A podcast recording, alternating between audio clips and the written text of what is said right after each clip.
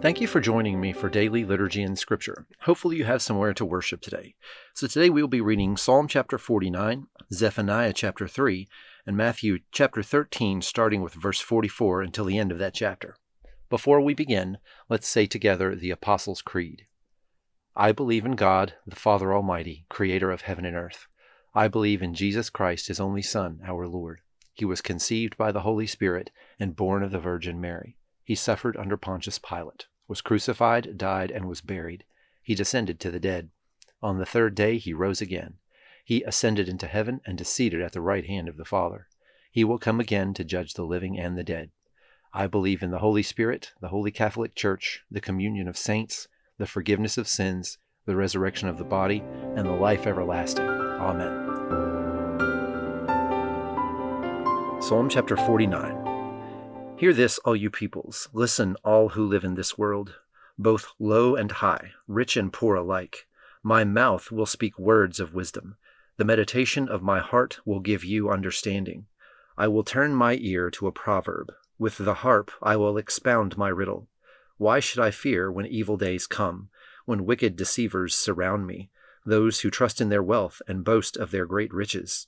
No one can redeem the life of another or give to God a ransom for them. The ransom for a life is costly. No payment is ever enough, so that they should live on forever and not see decay. For all can see that the wise die, that the foolish and the senseless also perish, leaving their wealth to others. Their tombs will remain their houses forever, their dwellings for endless generations. Though they had named lands after themselves, people, despite their wealth, do not endure. They are like the beasts that perish. This is the fate of those who trust in themselves, and of their followers who approve their sayings. They are like sheep and are destined to die. Death will be their shepherd, but the upright will prevail over them in the morning. Their forms will decay in the grave, far from their princely mansions. But God will redeem me from the realm of the dead. He will surely take me to himself. Do not be overawed when others grow rich, when the splendor of their houses increases for they will take nothing with them when they die. Their splendor will not descend with them. Though while they live they count themselves blessed, and people praise you when you prosper, they will join those who have gone before them, who will never again see the light of life. People who have wealth but lack understanding are like the beasts that perish. Zephaniah chapter 3 Woe to the city of oppressors, rebellious and defiled! She obeys no one, she accepts no correction, she does not trust in the Lord, she does not draw near to her God. Her officials within her are roaring lions, her rulers are evening wolves, who leave nothing for the morning. Her prophets are unprincipled, they are treacherous people. Her priests profane the sanctuary and do violence to the law. The Lord within her is righteous, he does no wrong. Morning by morning he dispenses his justice, and every new day he does not fail, yet the unrighteous know no shame. I have destroyed nations, their strongholds are demolished. I have left their streets deserted, with no one passing through. Their cities are laid waste, they are deserted and empty. Of Jerusalem I thought, Surely you will fear me and accept correction. Then her place of refuge would not be destroyed, nor all my punishments come upon her. But they were still eager to act corruptly in all they did. Therefore, wait for me, declares the Lord, for the day I will stand up to testify. I have decided to assemble the nations, to gather the kingdoms, and to pour out my wrath on them, all my fierce anger. The whole world will be consumed by the fire of my jealous anger. Then I will purify the lips of the peoples, that all of them may call on the name of the Lord, and serve him shoulder to shoulder. From beyond the rivers of Cush, my worshippers, my scattered people, will bring me offerings. On that day, you, Jerusalem, will not be put to shame for all the wrongs you have done to me, because I will remove from you your arrogant boasters. Never again will you be haughty on my holy hill, but I will leave within you the meek and humble. The remnant of Israel will trust in the name of the Lord. They will do no wrong. They will tell no lies. A deceitful tongue will not be found in their mouths. They will eat and lie down, and no one will make them afraid. Sing, daughter Zion. Shout aloud, Israel. Be glad and rejoice with all your heart, daughter Jerusalem. The Lord has taken away your punishment. He has turned back your enemy. The Lord, the King of Israel, is with you. Never again will you fear any harm. On that day they will say to Jerusalem, Do not fear, Zion. Do not let your hands hang limp. The Lord your God is with you, the mighty warrior who saves.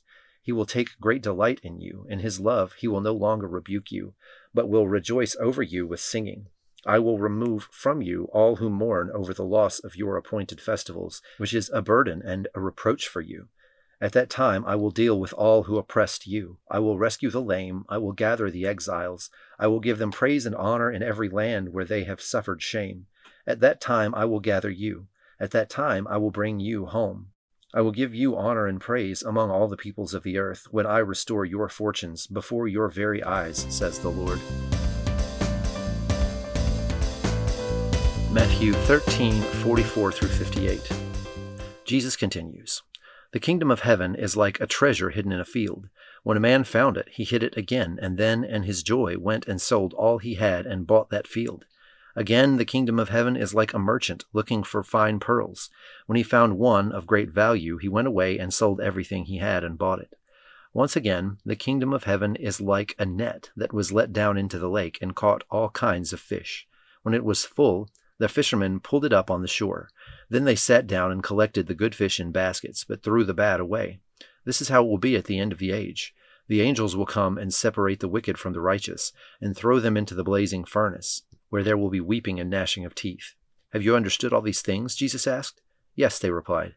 He said to them, Therefore, every teacher of the law who has become a disciple in the kingdom of heaven is like the owner of a house who brings out of his storeroom new treasures as well as old. When Jesus had finished these parables, he moved on from there. Coming to his hometown, he began teaching the people in their synagogue, and they were amazed. Where did this man get his wisdom and these miraculous powers? They asked. Isn't this the carpenter's son? Isn't his mother's name Mary? And aren't his brothers James, Joseph, Simon, and Judas? Aren't all his sisters with us? Where then did this man get all these things? And they took offense at him. But Jesus said to them, A prophet is not without honor except in his own town and in his own home. And he did not do many miracles there because of their lack of faith.